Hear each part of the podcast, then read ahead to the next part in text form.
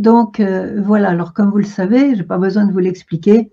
Aujourd'hui, comme jamais encore auparavant, nous sommes sur un champ de bataille, un champ de bataille qui se fait de plus en plus intense, je dirais. Et donc, il nous faut, euh, à l'exemple de Saint Joseph et de beaucoup de saints, il nous faut prendre les armes pour vaincre. Alors, euh, je vais vous, commencer par vous citer un petit peu Saint Paul, tout simplement dans l'Épître aux Éphésiens, qui nous dit Revêtez l'armure de Dieu pour pouvoir résister aux manœuvres du diable. Il disait ça il y a 2000 ans, alors voyez un petit peu ce qu'il pourrait dire aujourd'hui. Car ce n'est pas contre des adversaires de sang et de chair que nous avons à lutter, mais contre les principautés, contre les puissances, contre les régisteurs de ce monde de ténèbres, contre les esprits du mal qui habitent les espaces célestes. C'est dans l'Épître aux Éphésiens, chapitre 6, verset 11 et suivant. Donc, euh, oui, j'en viens à Saint-Joseph. Comme j'ai la, grâce d'habiter à Medjugorje depuis bien des années, en fait presque 33 ans maintenant, j'ai eu l'occasion de parler personnellement avec euh, les voyants, évidemment. Et vous savez que Vitska a écrit la vie de la Sainte Vierge. Elle a vu les scènes de la vie de la Sainte Vierge et elle a, elle a écrit non pas ce qu'elle voyait, mais elle a écrit sous la dictée de la Sainte Vierge. Donc c'était, c'est un peu euh, comme son et lumière, vous voyez, euh, elle voyait et en même temps, elle, on entendait la, voix de la Sainte Vierge. Donc elle a écrit sur deux cahiers la vie de la Sainte Vierge et euh, la Sainte Vierge lui a dit que le contenu de ces cahiers ne serait révélé que quand elle en donnerait le signal. Et alors moi, j'ai dit à Vitska, mais Vitska, tu nous dis toujours que tu vois la Sainte Vierge, tu vois même l'enfant Jésus le jour de Noël, comme nouveau-né dans les bras de sa maman, mais tu nous parles jamais de Saint Joseph. Alors est-ce que, est que la Vierge t'a parlé de lui quand elle a, quand elle t'a raconté sa vie Et elle me dit, mais bien sûr, sœur Emmanuel, c'était son mari. Elle en a beaucoup parlé. Alors donc nous, nous avons affaire à l'époux de la mère de Dieu. L'époux de la mère de Dieu qui a eu ce privilège absolument unique parmi tous les saints de vivre presque pendant 30 ans aux côtés de l'Immaculée Conception, la Vierge Marie, et aux côtés de Jésus, le Fils de Dieu. Alors ça, c'est un privilège euh, unique et euh, je voudrais en parler un petit peu parce que c'est bien de, prier Saint Joseph qui a une puissance sur le cœur du Christ qui est, on peut dire après la Sainte Vierge, hein, c'est lui parce que Jésus lui a obéi quand il était petit et je crois que il continue à lui obéir maintenant qu'ils sont tous les deux euh, au ciel. Alors, Saint Joseph est appelé dans les litanies de Marie, dont vous avez déjà certainement parlé dans vos émissions, il est appelé terreur des démons. Et cela a une raison. Pourquoi est-il la terreur des démons? Alors, je ne vais pas parler trop des démons, mais je vais surtout parler de lui et en quelle, quelle mesure il a pu être vraiment euh, euh, cet homme qui a vaincu Satan tout au long de sa vie. D'abord, c'est son humilité. Euh, l'humilité est une vertu, euh, le, curé d'Ars disait, la première des vertus, c'est l'humilité, la vertu numéro 2, c'est l'humilité, la vertu numéro 3, c'est l'humilité. Donc c'était vraiment l'humilité de Saint Joseph qui était le meilleur rempart contre, contre Satan car, Satan est toujours désarmé par l'humilité. Comme lui lui-même est très orgueilleux, euh, pensez bien qu'il n'aime pas l'humilité. Et l'humilité fait que la personne qui est humble ressembler au Christ. Et or, c'est le Christ lui-même qui a vaincu Satan à la croix. Et il l'a vécu non pas par la violence, par la menace, par l'agressivité ou par un rejet haineux. Non, c'est Satan lui-même à la croix qui s'est perdu lui-même parce qu'il s'est détaché volontairement du plan du Père. Et il s'est mis en enfer lui-même en disant non à Dieu. Vous savez, quand euh, les voyants, surtout Vitska et, Yaakov, ont l'occasion de faire une, comme je dirais, un voyage, entre guillemets, ils sont allés avec la Sainte Vierge qui les a emmenés voir le ciel, le purgatoire et l'enfer. Eh bien, la Vierge, quand euh, elle leur a montré l'enfer, les voyants étaient quand même assez effrayés, comme les voyants de Fatima aussi ont vu l'enfer. Ils ont demandé comment se fait-il que Dieu est bon et qu'il mette des gens en enfer? Et la réponse était Dieu ne met personne en enfer. Ceux qui vont en enfer, ce sont ceux qui vont de leur propre volonté, parce qu'ils ne veulent pas de Dieu, ils refusent le plan de Dieu. Et c'est Satan qui était quand même euh, un ange de lumière, hein, vous voyez, qui était extrêmement beau, extrêmement lumineux, extrêmement fort, voyez, qui s'est opposé au plan de Dieu. Donc, euh, c'est son orgueil qui l'a c'est son orgueil qui l'a perdu. Alors, imaginez Saint Joseph, qui est un homme très très humble, ne peut pas vivre aux côtés de l'Immaculée et, de l'enfant Jésus comme ça pendant tant d'années sans, je dirais, absorber toutes leurs vertus. Et c'est ce que Saint Joseph a fait. En plus, Saint Joseph aussi a toujours dit oui. D'ailleurs, comme Marie et avec Marie, euh, il a toujours dit oui au plan de Dieu, qui lui était révélé par les, par les anges. Il était vraiment, c'est l'homme aux anges, hein, comme celui qui l'a précédé, hein, le Joseph de l'Ancien Testament. Il avait des songes où les anges lui parlaient, et euh, il disait oui sans même savoir ce à quoi euh, il allait être entraîné. Par exemple, il n'avait pas prévu euh, le mépris des, gens à, Bethléem quand il est arrivé pour la naissance du petit Jésus. Il n'avait pas prévu le, partir de nuit en Égypte sans rien. il n'avait pas prévu de vivre pendant plusieurs années en Égypte comme un exilé politique. Il n'avait pas prévu non plus euh, les projets homicides d'Hérode et les espions qu'il envoyait en Égypte pour essayer de le récupérer, enfin le petit. Il n'était pas prévu euh, non plus de vivre comme un, comme un, pauvre à Nazareth, d'être méprisé. Bon, il était méprisé à tort parce que comme charpentier, à l'époque, eh bien, euh, cela signifiait qu'il était en même temps architecte et comptable. Euh, donc il devait être très imaginatif, très, très doué, une grande intelligence pour pouvoir satisfaire ses clients. Aussi, on peut aussi euh, penser qu'il devait, je, enfin je le vois venir d'ici, il devait laisser les pauvres euh, ben, ne pas avoir à payer. C'est leur livraison, quoi. Voilà. Et donc certains pauvres certainement en profitaient, donc il a certainement vécu, vécu la pauvreté. ce oui de Saint Joseph était toujours uni au oui de Marie. Marie a dit oui à l'ange Gabriel et, euh, Saint Joseph a, toujours appris de Marie à dire oui. En regardant Marie, Marie était un oui vivant, un oui à la volonté de Dieu. Et ça, Satan déteste ça parce qu'il a dit non. Et maintenant, il a, les conséquences de ce non. Alors, euh, nous devons vraiment euh, regarder Saint Joseph dans cette disponibilité du cœur extraordinaire, cette ouverture du cœur, et en même temps, euh, il a, on peut dire, il a beaucoup souffert depuis le début. Pourquoi a-t-il beaucoup souffert? Eh bien, parce que d'abord, il avait une grande sensibilité, et puis, quand Marie est revenue d'Ain Carême, où elle a été trouver sa cousine Elisabeth, elle est revenue enceinte. Vous pouvez imaginer l'épreuve de Joseph. Dans cette épreuve, Joseph a montré le cœur qu'il avait parce que normalement Marie devait être lapidée pour une chose comme ça. Et il le savait, il a voulu la protéger. C'est comme s'il l'avait perdue, parce qu'il ne pouvait pas l'épouser comme, ça, selon les lois juives. Donc il l'a en quelque sorte perdue, et il était tourmenté dans son esprit. On peut imaginer Joseph, mais qu'est-ce qui se passe? Qu'est-ce qui se passe? Elle est enceinte, mais c'est pas possible. Et qu'est-ce que je vais faire? Mais pourquoi elle est enceinte? Et quoi? Imaginez le tourment de, Joseph qui était fiancé à la femme la plus belle du monde, la plus gentille, la plus sainte, la plus pure, la plus extraordinaire, la perle du monde. Et fiancé, alors c'était déjà, il avait un projet de vie avec elle, il était fou de joie, fou de bonheur, et d'un seul coup, paf, il la perd. Alors, euh, c'était le, choc. Et euh, pourquoi Dieu a-t-il permis ça? C'est très intéressant. Parce que dans cette angoisse qu'il a vécue, dans ce tourment horrible qu'on ne peut même pas soupçonner qu'il a vécu, hein, qu'est-ce qui s'est passé? C'est que l'angoisse a dilaté son cœur. Avant, il était le fiancé de Marie, l'époux de Marie, euh, voilà. Il était, il, était un amoureux de Marie.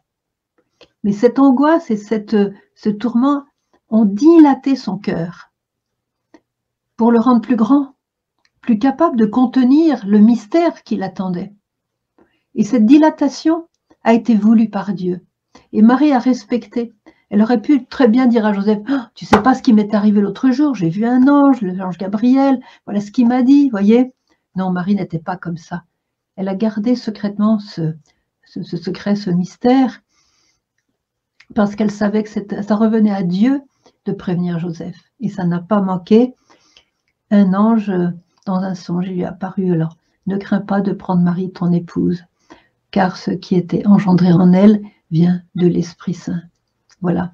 Alors, qu'est-ce qui s'est passé dans ce laps de temps? On ne sait pas si c'était une journée, deux journées, dix jours, je ne sais pas.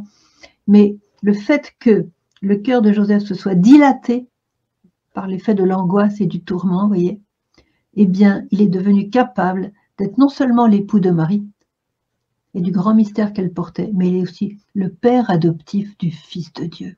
Il fallait cet espace supplémentaire, je dirais, par l'épreuve, pour qu'il soit capable vraiment d'accueillir Jésus, d'accueillir le Messie, le Fils de Dieu, le Fils unique de Dieu que le Père avait envoyé. Alors, donc il a, eu cette épreuve de feu, je dirais, au début de sa vie commune avec la Vierge Marie. Et puis, il a aussi beaucoup souffert lorsque, en allant au temple, au moment de la présentation de Jésus au temple, bien sûr, il était présent avec Marie pour offrir l'enfant Jésus, comme tous les premiers-nés. Et là, il a entendu les paroles du vieillard Siméon, qui concernaient donc la Vierge Marie, son épouse bien-aimée. Et c'était, ben voilà, un glaive de douleur te transpercera l'âme. Voilà. Il a entendu de ses oreilles, il l'a retenu, et je pense que cette parole de, du vieillard Siméon a été pour lui comme un glaive toute sa vie, parce qu'il s'attendait à, à cet événement où Marie, son épouse très chère, allait devoir avoir cette épée qui lui transpercerait l'âme. Il était tellement en communion avec elle, il était tellement à l'unisson de son âme. C'est un amour, vous voyez, c'est un amour qui, qui, est parfait parce que Marie était Immaculée Conception, elle aimait d'une manière parfaite, elle avait une compassion parfaite.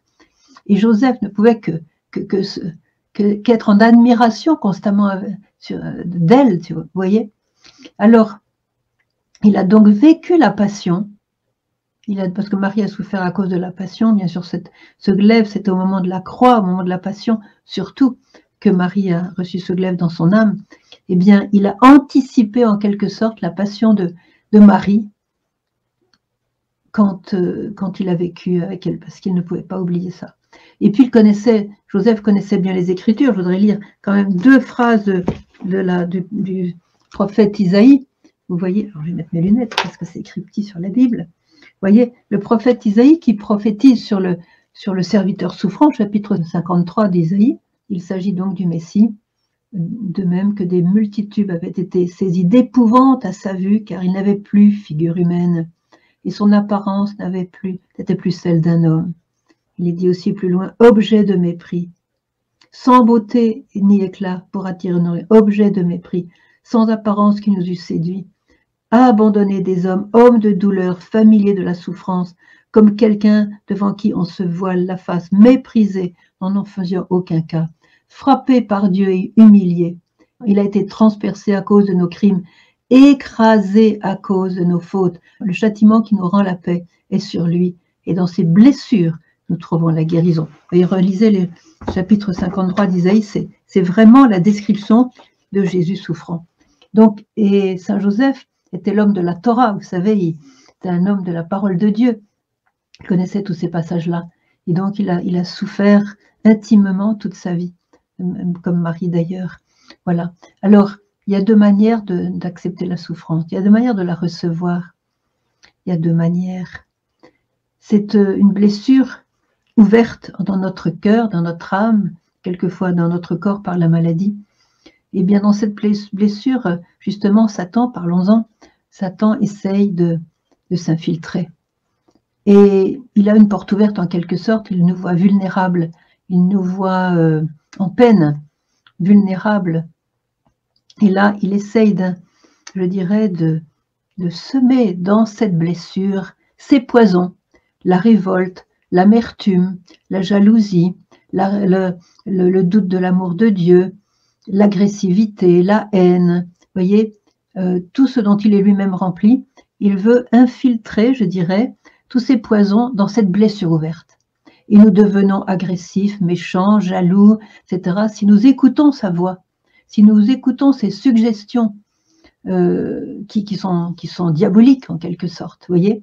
Et c'est comme ça que des gens qui souffrent beaucoup sont devenus méchants, voyez?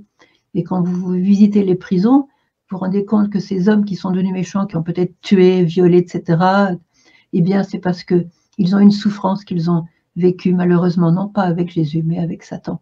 Ils ont écouté cette voix, ils ont reçu ces poisons. Et comme je disais, il y a deux, deux manières de, souffrir, de souffrir. Celle que Saint Joseph a choisie, c'est l'humilité. L'humilité, c'est dire, ben voilà, il, a, il ne s'est pas révolté, il ne s'est pas rébellé, il n'a pas pris de mauvaises décisions. Il a regardé son, son Père du ciel, il a, voilà, et il, a, il s'est laissé faire. Il était abandonné dans cette souffrance, au sens positif du mot, il ne s'est pas rebellé, il ne s'est pas rebiffé. Et c'est ça qui montre aussi sa grande humilité, sa grande humilité. Alors, maintenant j'en viens aussi encore à, Satan. Donc, euh, Satan détestait le fait d'avoir raté son coup avec Saint Joseph.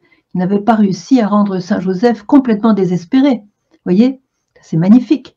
Là, Satan a déjà marqué un bel échec hein, en ne faisant pas tomber Saint Joseph dans, ce désespoir qui aurait pu être le sien. Alors maintenant, je voudrais dire une chose qui est très importante, c'est que à Nazareth, quand euh, Saint Joseph vivait avec Marie et l'enfant Jésus, jamais Satan n'a pu rentrer dans la maison de, Nazareth. Pourquoi? Parce qu'il y avait trop d'amour dans cette maison. Trop d'amour, trop de prières, trop de fidélité à Dieu. Vous voyez, Saint Joseph, dans l'évangile, est appelé le juste. Le mot hébreu pour le juste, c'est le tzaddik, de la, du mot tzedaka, c'est-à-dire la justice. Et la justice, dans la mentalité juive, parole de Dieu, ça veut dire d'être ajusté à Dieu. Le juste, c'est celui qui est ajusté à Dieu. C'est-à-dire, il, il suit complètement l'inspiration que lui donne le Saint-Esprit. Il ne dévie pas. voyez le juste, c'est celui qui pratique comme il est dit dans, la parole de Dieu, qui pratique la charité. Il s'occupe des, veuves, il s'occupe des orphelins, il donne euh, son, sa dîme pour le temple, il est, voilà, il est bon, il est généreux, il prie. Alors il prie les prières, les psaumes, il prie euh, très souvent dans la journée, il récite le, le Shema Israël, écoute Israël, voyez. Et donc, euh, cette famille brûlait d'amour. Et justement, c'est ça qui a fait fuir Satan, parce que, et qui a vaincu Satan, pourquoi? Parce que Satan, il était fait pour, ben, pour briller aussi dans, parmi les anges, les bons anges du ciel. Hein, il était un ange qui a été créé bon par Dieu. C'est lui qui s'est rendu mauvais. Alors, il avait en lui le sceau, hein, le sceau, l'impression de Dieu. De son origine, son créateur, c'est Dieu rien à faire, son créateur, c'est Dieu. Et donc, en, disant non, quand il s'est retrouvé séparé de Dieu pour toujours, il avait cette brûlure, en quelque sorte, de ne plus pouvoir aimer, de ne pas pouvoir aimer, de ne même pas vouloir aimer. Il était coupé de Dieu, voyez, par son refus. Et il avait gardé ce, ce, ce, saut de Dieu en lui. Autrement dit, il était torturé quand il voyait l'amour. Il a torturé quand il voyait l'amour qu'il avait perdu. C'est comme le paradis perdu. Donc, plus il s'approchait de Marie, qui, rayonnait d'amour, de tendresse, de, beauté, d'humilité, il voyait en elle tout ce qu'il avait perdu. Et Marie n'avait pas besoin de, lui parler, de le rejeter, de, lui dire va-t'en, tout ça. Non, Marie a exorcisé Satan d'une autre manière. Elle rayonnait d'amour et ça le brûlait, il s'enfuyait. J'ai connu, j'ai eu la grâce de connaître une grande mystique française, Marthe Robin, qui est maintenant vénérable, stigmatisée pendant 50 ans. Toutes les semaines, elle vivait la passion du Christ, donc elle connaissait bien le Christ. Et elle était évidemment très attaquée par Satan, qui voyait en elle une voleuse. Une voleuse parce qu'elle volait les âmes que lui s'était prises pour lui. Vous voyez, les âmes qu'il avait déviées pour les mettre là où il est, c'est-à-dire en enfer, eh bien, cette grande mystique les volait pour les ramener à Dieu. Et sa prière a sauvé des. Je, suis, je fais partie de, je dirais, de ces sauvés. Elle fait partie de, de celles qui, des personnes que par sa prière, j'ai été sauvée. Je crois que c'est grâce à elle qu'il y a eu tout ce qui s'est passé de ma délivrance et que le Seigneur est venu me sauver par sa miséricorde. Bref. Donc elle voyait Satan qui venait carrément euh, crier, qui venait euh, faire du tapage dans sa maison, euh, qui venait l'insulter, qui venait lui faire du mal, etc. de toutes les manières. Bon, bref. Et alors, elle voyait aussi la Sainte Vierge, elle voyait Jésus, enfin bref, elle était une grande mystique. Eh bien, elle nous disait, quand Marie arrive, vous, auriez, vous, verriez Satan, comment il dégringole tout de suite, dès qu'elle arrive, il dégringole.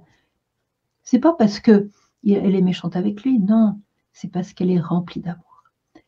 Et c'est l'amour qui sauve. C'est par amour que Jésus nous a sauvés. C'est pas par la violence. C'est pas par la méchanceté. C'est pas pour une résistance armée. Il aurait pu appeler une armée d'anges à son secours, non. Il s'est laissé faire par, par le Père qui avait un plan. Il fallait qu'il souffre sur la croix, qu'il meure sur la croix pour vaincre Satan sur son propre terrain, c'est-à-dire la mort.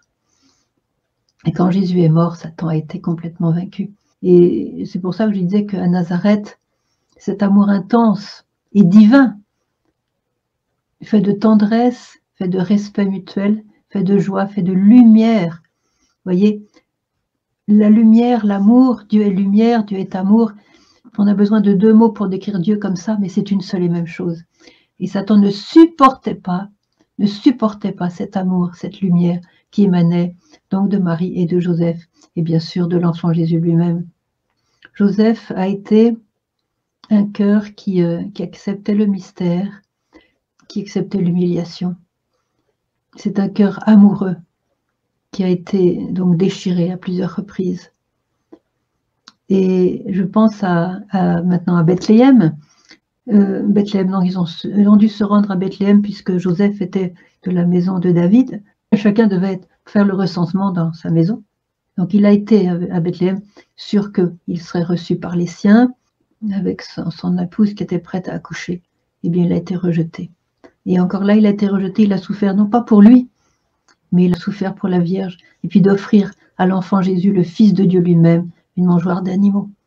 voyez Eh bien, malgré cela, un jour, la Vierge nous a parlé euh, de... C'était pendant la guerre, donc un temps très très dur, en 91-92, pendant la guerre des Balkans.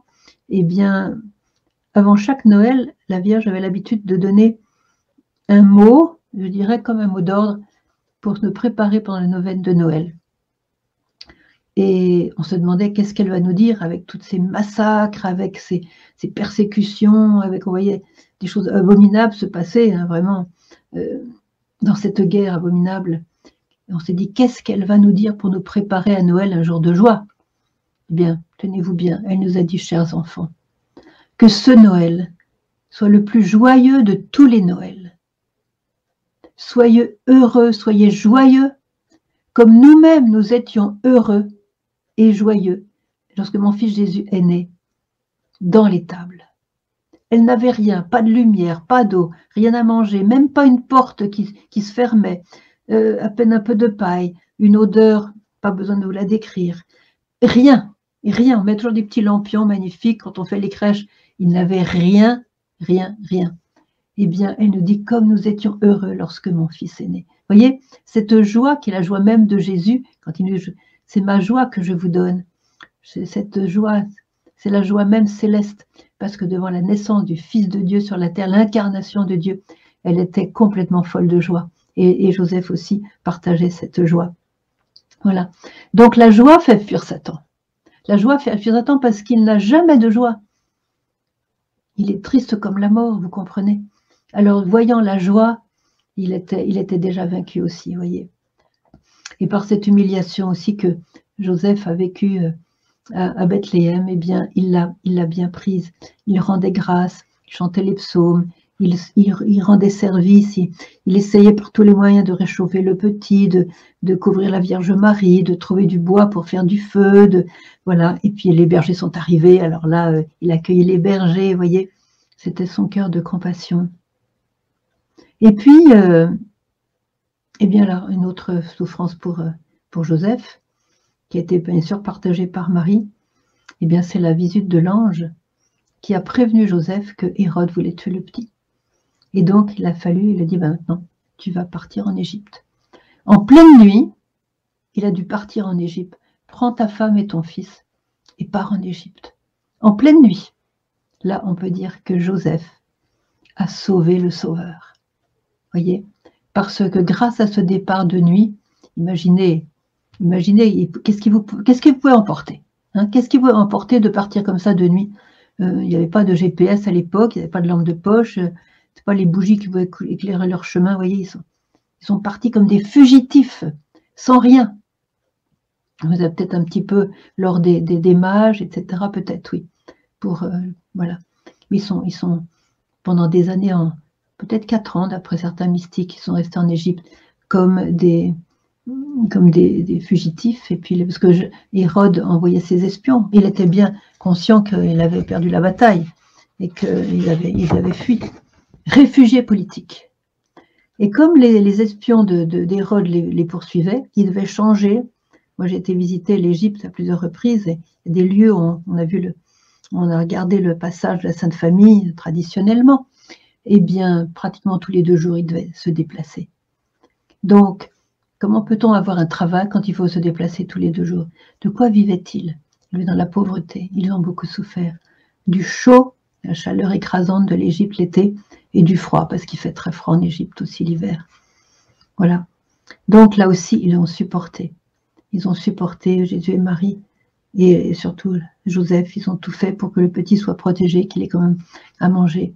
Donc il a eu un cœur de père. Et aujourd'hui, vous voyez, il y a une grande crise de la paternité. C'est pour ça que Joseph est un grand modèle. Une grande crise de la paternité parce que, vous voyez, les familles sont, euh, enfin, beaucoup de familles sont divisées. Je me souviens d'une parole de la petite euh, Lucia de Fatima, qui a continué à voir la Vierge après les fameuses six apparitions de, Fatima euh, avec ses, deux cousins, petit berger de Fatima, et eh bien, du, fond de son Carmel à Coimbra, elle avait écrit au cardinal Cafara de, Bologne que le dernier combat du règne de Satan contre Dieu portera sur la famille, sur le mariage. On est en plein dedans. Et c'est le dernier combat et toutes les manipulations sur la vie. Enfin, je ne vais pas me rentrer là-dedans parce que vous le savez autant, aussi bien que moi. Toute forme d'impureté qui est promue par les, par, les, par les médias, toutes sortes de déviations, toutes sortes de, de crimes contre la vie, etc., comme jamais encore auparavant. Et les, et les, les, les enfants les plus, les plus sensibles, les plus fragiles, c'est vraiment ceux qui sont les victimes. Et ça, on peut dire que c'est vraiment l'œuvre de Satan, de t'attaquer aux plus faibles. Donc c'était un cœur de père qui était responsable et qui donnait tout ce qu'il avait. Alors c'est beau de voir que il a donné le pain à celui qui est le pain de la vie. Pas mal, hein?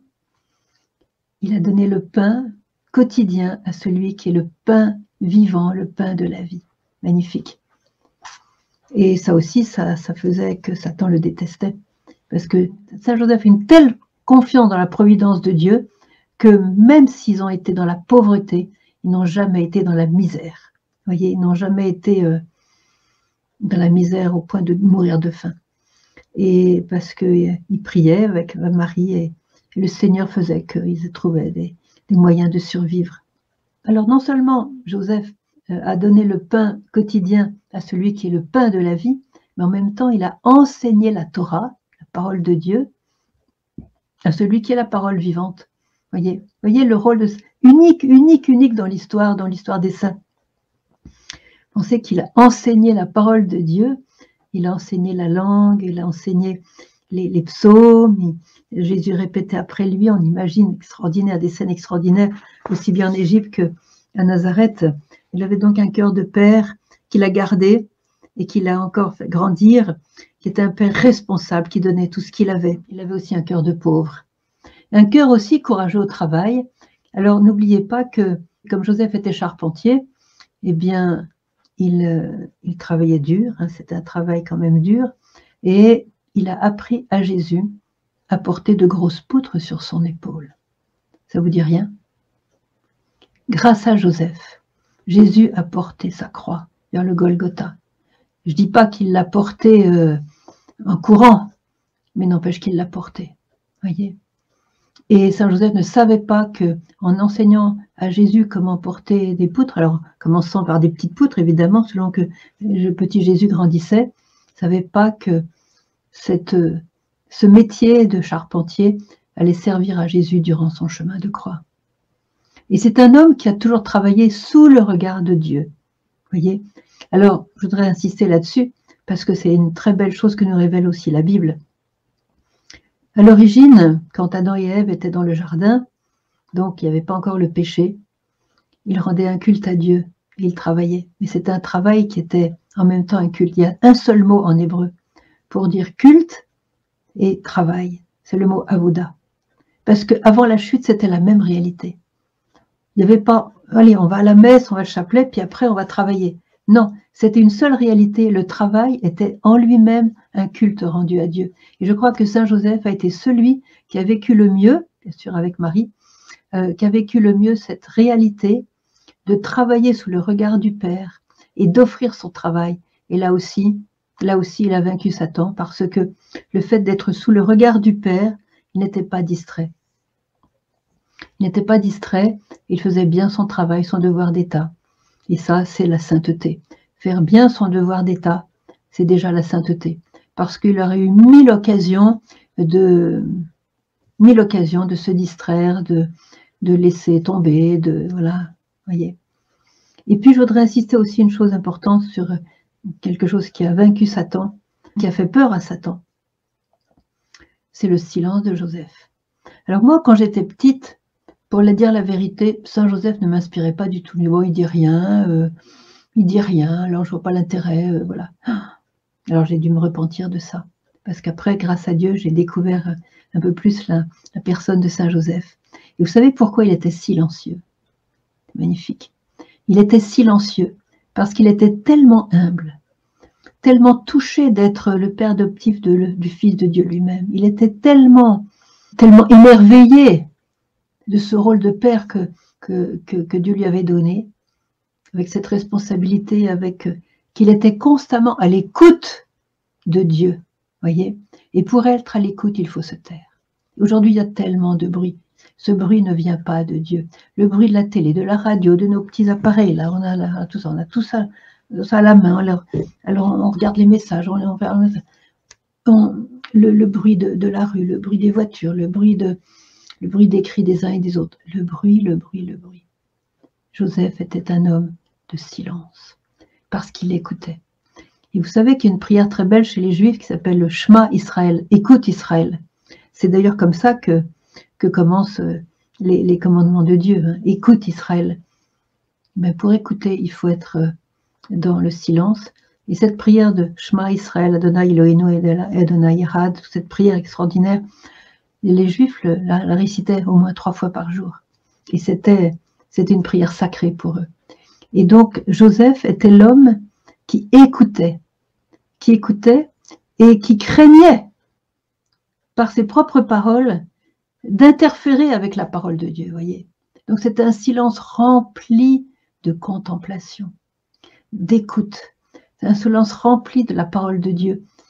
Et comme il murmurait les psaumes, il murmurait la parole de Dieu, il murmurait les prophètes, il murmurait chaque verset de la Bible qu'il connaissait très très bien. C'est un homme très très intelligent, et certainement aussi beaucoup de, beaucoup de mémoire, voyez. Et ça, ça mettait Satan en rage, parce que lui déteste la parole de Dieu, c'est une parole de vie. C'est une parole qui donne la vie. C'est une parole qui vient du Saint-Esprit, qui, qui nous remplit, qui donne la vie. Alors comment Satan pouvait-il supporter la présence de Joseph? Terreur des démons, terreur des démons. Satan est un bruyant. Il fait du bruit. Il a besoin de bruit et nous faire, de, nous donner du bruit pour qu'on soit euh, inattentif justement au murmure de Jésus et du Saint-Esprit dans notre cœur. Jésus l'a bien exprimé à Sainte Faustine. Il dit, je parle à toutes les âmes, mais il y a très peu d'âmes qui savent écouter le murmure de ma voix. Parce qu'il y a beaucoup de bruit et le bruit de notre propre ego, de notre propre moi, de notre propre égoïsme, de nos propres pensées, voyez. Et puis le bruit, le bruit ambiant qui, ne fait qu'augmenter, voyez. Et euh, c'est pour ça que c'est pour ça que Joseph beaucoup aidait les jeunes parce que souvent les jeunes, on, les, écoute des musiques comme ça, quelquefois très longuement. Et euh, à cause de ça, ben, oui, l'écoute de la parole de Dieu, voyez. Donc c'est un cœur de silence. dans ce cœur de silence, il était capable de saisir les secrets de Dieu. Il ne, laissait pas ces secrets de Dieu s'évaporer par des paroles inutiles, voyez.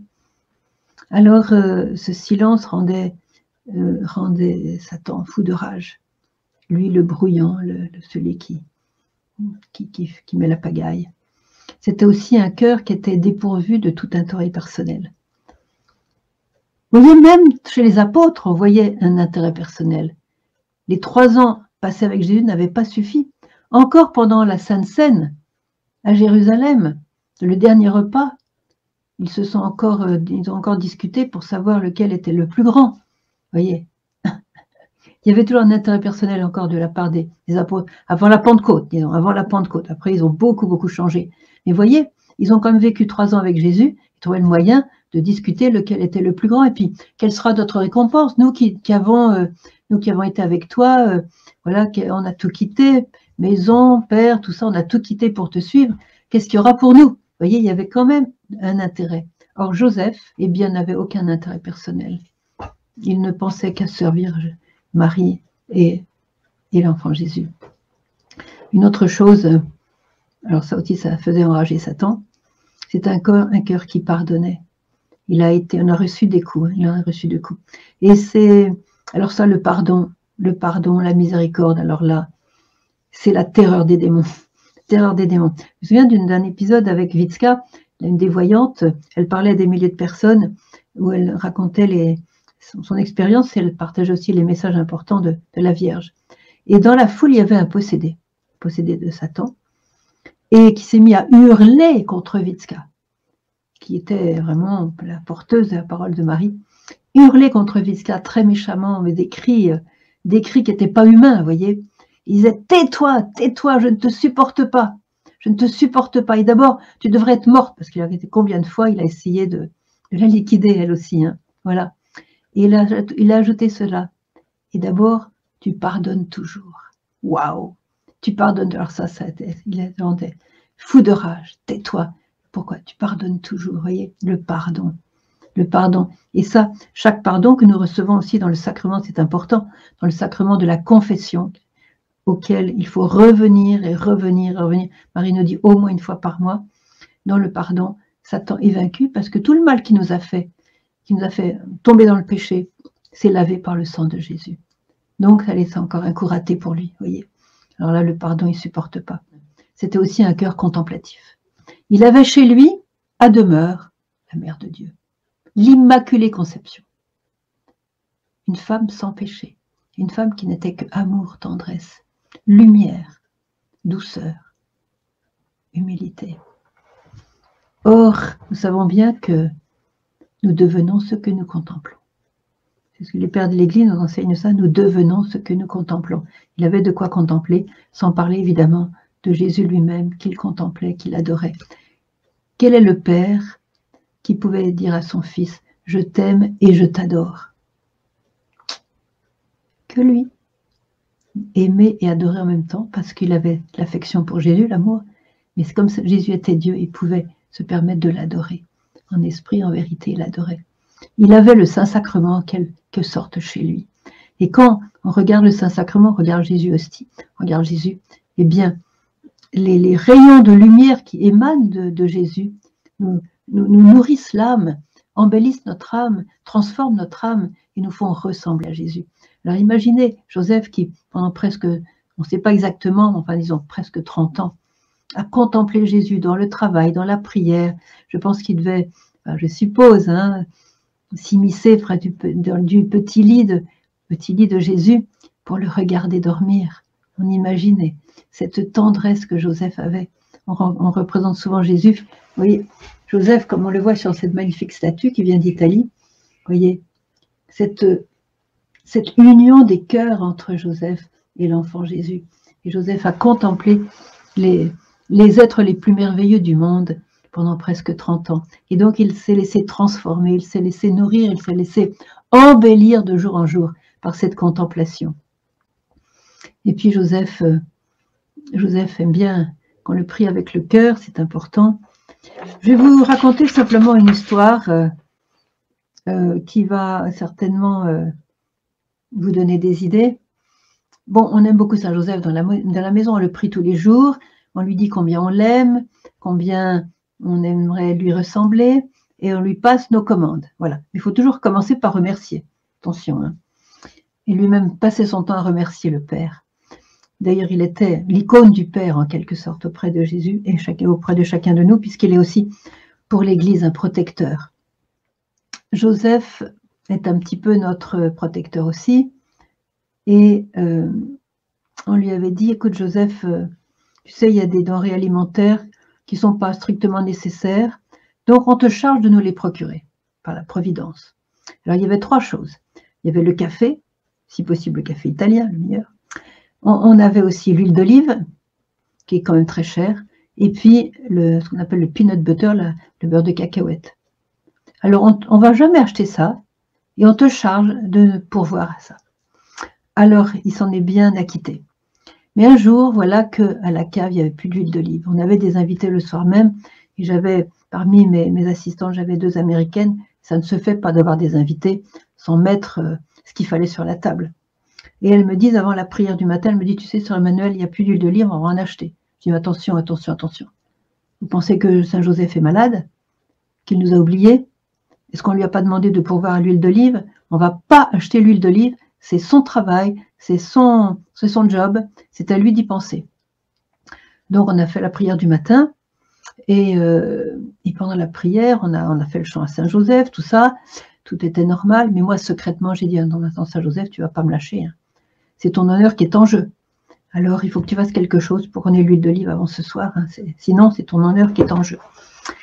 Alors euh, après la prière du matin, une des Américaines descend à la cuisine. Et puis pour jeter la poubelle, elle ouvre la porte. Et qu'est-ce que le voit devant la porte? Une bouteille d'huile d'olive. Avec un petit mot, euh, je ne veux pas vous déranger, je vous dépose ce, petit cadeau, je passerai plus tard vous voir. Alors là, elle a craqué, elle est tombée en larmes en disant, mais c'est pas possible. Mais Dieu est tellement proche et Saint Joseph est tellement vivant et tellement réel. Elle, elle était complètement bouleversée. Elle me dit, mais nous, en Amérique, on ne prie pas les saints comme ça. Vous voyez, et ça, c'était tout. Saint Joseph, c'est ça. Vous voyez, il nous écoute. Alors, bien sûr, il y a cette parole de Jésus, cherchez d'abord le royaume de Dieu et sa justice, et tout le reste vous sera donné par ce croix. C'est ça que Joseph a vécu avec une, énorme compassion, surtout pour ceux qui sont dans la pauvreté, dans, la maladie, dans la misère de toutes sortes. Il faut prier Saint Joseph. Et sa bonté légendaire fait que ça aussi, il devenait la terreur des démons parce que Satan a horreur de la bonté. J'ai encore d'autres... Euh, oh, je vais raconter une histoire pour vous détendre parce que quand même, on parle de Satan, il faut se détendre un petit peu. C'est un curé de paroisse en France. Et alors lui, il aime beaucoup Saint Joseph. Il avait une, belle statue de Saint Joseph en bois qu'il vénérait. Il allait tous les jours prier devant Saint Joseph. Et puis, euh, et puis, comme il était quand même assez pauvre, un curé de paroisse dans un petit village, tout ça, assez pauvre, il avait besoin de bois pour se chauffer. Il priait toujours Saint Joseph de lui procurer le bois. Et Saint Joseph lui, lui procurait toujours le bois. Puis voilà qu'un jour, Saint Joseph n'a plus procuré le bois. Il a dit à Saint Joseph, bah, qu'est-ce qui se passe? Tu ne m'aimes plus Tu es malade ou quoi Enfin, c'est bien de, ça, de plaisanter un petit peu Joseph. N'empêche que le bois n'arrivait pas. Puis l'hiver commençait, commençait vraiment à faire froid. Alors ce curé a une bonne idée. Dit, Saint Joseph, je vois que tu ne me donnes pas le bois. Mais n'oublie pas que ta statue, elle est en bois. Eh bien, le jour même, il avait son bois. Parce qu'il a vu le coup. Hein. Le curé avait brûlé la statue pour faire le, feu. voyez Bon, c'était pour vous distraire un petit peu. Saint Joseph, en tout cas, euh, il est sensible à toute prière. Et, c'est pourquoi, euh, tous les ans, avant le 19 mars, qui est le jour de sa fête, on lui offre non seulement une neuvaine avec les, litanies Saint-Joseph, mais aussi un 30, c'est-à-dire 30 jours avant le 19 mars. Oui, je voudrais quand même vous raconter une autre histoire, parce que ça vous donne des exemples pour comment prier Saint-Joseph et puis comment ça marche quand on prie Saint-Joseph. Mais il faut beaucoup le remercier et beaucoup l'aimer aussi. Alors, euh, Saint-Joseph, euh, ben, il est aussi, euh, disons, chargé de, pourvoir à nos besoins, en quelque sorte. Et puis, on se chauffe avec, euh, avec du fioul à la maison. Et euh, un jour, le, prix du fioul avait augmenté de 65%. Alors pareil, dans, la prière du matin, on le prie. on dit, Saint-Joseph, tu as vu que le prix a quand même beaucoup augmenté. Et l'hiver commence, là, il va falloir qu'on... Et c'est quand même un peu cher de, de acheter le fioul pour remplir la, la cuve de 2000 litres. Alors écoute, on lui a dit, écoute Saint-Joseph, pour nous aider, tu as le choix entre deux moyens. C'est bien d'expliquer les choix, Saint-Joseph. Il aime bien qu'on le prenne comme un père qui, parle avec naturel à ses, euh, qui parle comme dans une famille.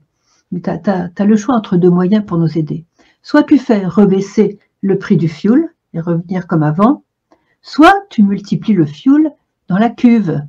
Et sur ce, je pars en mission. Je suis partie pendant moins de trois semaines et mes sœurs étaient restées à la maison. Et on avait, au lieu de commander les 2000 litres, on avait commandé seulement 500 litres. Je reviens et une sœur me dit, tu sais, on a jaugé la cuve. Eh bien, on a, chauffé la maison. Il y a encore 500 litres dans la cuve. Ah, c'est bien, j'ai dit. Ben, Saint-Joseph aura choisi la deuxième méthode, c'est-à-dire de multiplier le fioul dans la cuve. Alors, euh, j'ai dit, ben, écoutez, les, les sœurs, c'est bien, puisque c'est Saint-Joseph qui paye le fioul. On peut vraiment chauffer un peu plus, là. Hein. On a chauffé pendant tout l'hiver. Et à la fin de l'hiver, devinez, il y avait encore 500 litres dans la cuve. Ça, c'est Saint-Joseph. Qu'est-ce que je vous dise Et on en reste les bras, les bras ballants, on est devant une telle bonté. Mais attention, Saint Joseph ne s'adresse pas seulement aux chrétiens. Oui, c'est important. Il sait que nous sommes tous des enfants de Dieu, des créatures de Dieu. Et euh, quelqu'un peut prier Saint Joseph sans forcément, euh, sans forcément être chrétien, même baptisé. Il écoute toutes les prières parce qu'il a cette compassion du cœur, cette, miséricorde du cœur. Et quand il voit un besoin, bah, il craque. Voilà c'est ça. Alors, euh, il excelle à venir en aide aussi à ceux qui souffrent, alors que là aussi, je voudrais vous, citer un exemple magnifique que, que ne connaît pas assez de la petite Thérèse. Vous savez que la petite Thérèse a beaucoup souffert aussi de, des attaques, parce qu'elle a dit, Satan connaissait en quelque sorte le mal que ma famille allait lui faire, et c'est pour ça qu'on a été très attaqué. Dès son plus jeune âge, la petite Thérèse a été menacée de mort. Alors je vais vous lire, parce que c'est sa propre mère qui a écrit ça. Donc la petite Thérèse avait un problème pour boire le lait. Et je vous passe un peu les détails. Ni, ni la maman ni la nourrice n'étaient en mesure de nourrir la petite Thérèse. La petite Thérèse rejetait tout le lait. Et l'enfant devenait vraiment, il était l'article de la mort. Et la mère, très soucieuse, euh, disait ben, faudra-t-il aussi que je perde encore cet enfant? Elle avait, déjà perdu plusieurs petits garçons. Et les médecins étaient unanimes, seul un allaitement naturel, donc du lait de femme, pouvait encore sauver cette faible enfant. Mais l'enfant refusait toute nourriture et la fin de sa vie semblait être arrivée. Alors voilà ce que sa mère écrivait. Je suis vite montée dans ma chambre, elle voyait l'enfant en train de mourir, quoi. Et je me suis agenouillée au pied de Saint Joseph. Je lui demandais en grâce que la petite guérisse, tout en me résignant à la volonté du bon Dieu s'il voulait la prendre avec lui. Imaginez que la petite Thérèse soit morte. On n'aurait pas eu la petite Thérèse dans l'Église. On n'aurait pas eu tout ce qu'elle a écrit, tout ce qu'elle a fait, toutes les bénédictions qu'elle a tirées sur la France et dans le monde entier. Vous voyez? Satan savait quand il attaquait la petite Thérèse, à quoi il s'attaquait. Alors la mère était en train de parler devant Saint Joseph, la statue. Et alors moi qui pleure pas souvent, mes larmes coulaient à flot, tandis que je faisais cette prière à Saint Joseph. Je ne savais pas si je devais redescendre là où se trouvait la petite. Enfin, je me suis décidée à redescendre. Et qu'est-ce que je vois?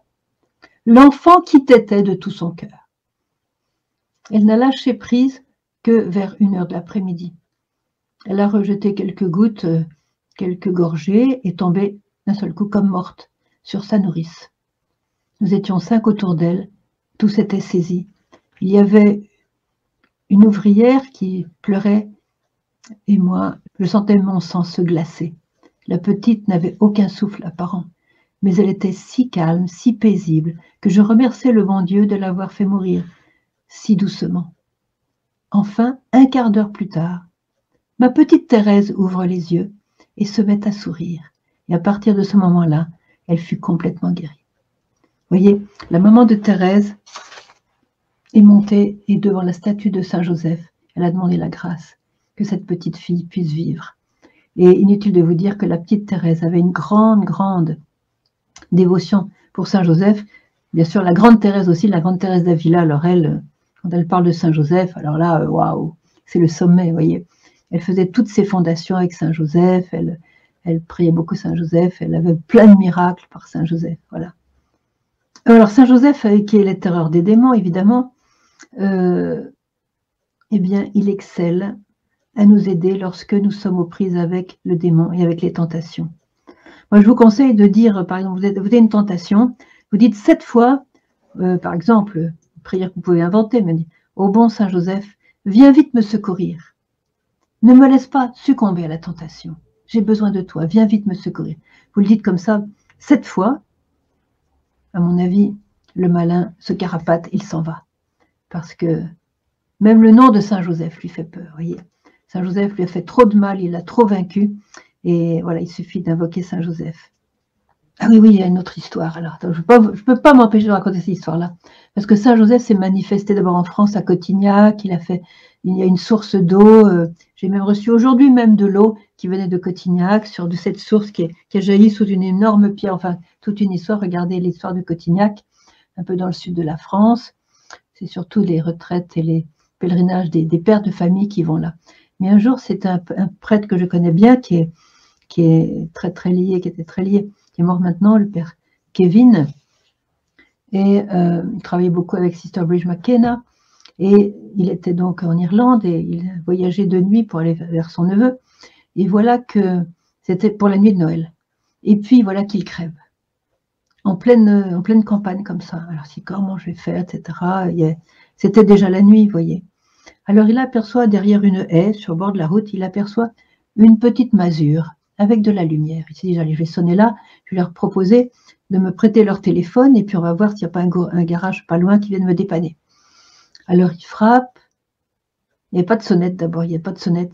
Alors il frappe à la porte et là il y a un homme qui vient lui ouvrir, très gentil, et qui lui dit, voilà, est-ce que je peux vous aider? Oui, oui, est-ce que, est-ce que je peux emprunter votre téléphone pour, euh, parce que je suis en panne là sur la route, j'ai crevé mon pneu.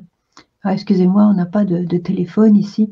Puis le, prêtre voyait un petit peu dans la même pièce, mais un petit peu plus au fond, une, jeune femme qui allaitait son enfant.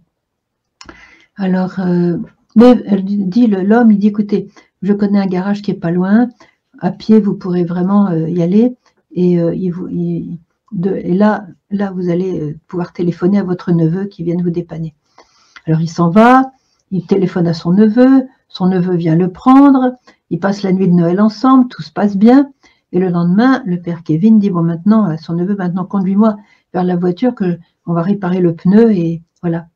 Alors ils sont arrivés à la voiture, il y avait la haie qui était là, mais il n'y avait pas de maison derrière la haie.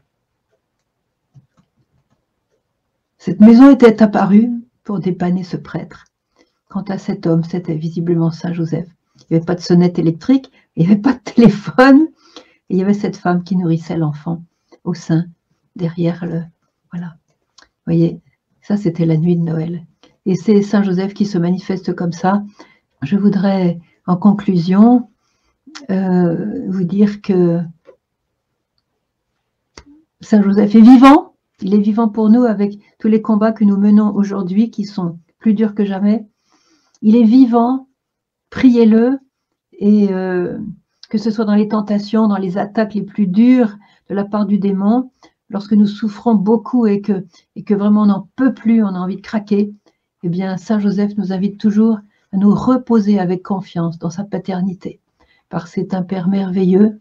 Il est l'icône du Père céleste et nous ne serons jamais déçus d'invoquer son aide. Alors c'est à la fois notre Père spirituel, celui qui veille sur nous avec amour, qui nous enseigne à vivre pour Jésus et Marie, comme lui-même a vécu, il fait croître continuellement notre cœur dans l'amour si on le prie sincèrement et il nous obtient tout ce qu'on veut parce que Jésus lui a toujours obéi quand il était petit et maintenant au ciel, il continue à obéir à son cher, cher, cher Père Joseph. Et donc, euh, voilà, jusqu'au dernier jour de notre vie, eh bien, Saint Joseph sera là, justement, aussi au patron de la bonne mort. Et même si Satan s'approche de nous, il n'aura pas de prise sur nous, parce que nous sommes avec Saint Joseph. Que Dieu vous bénisse.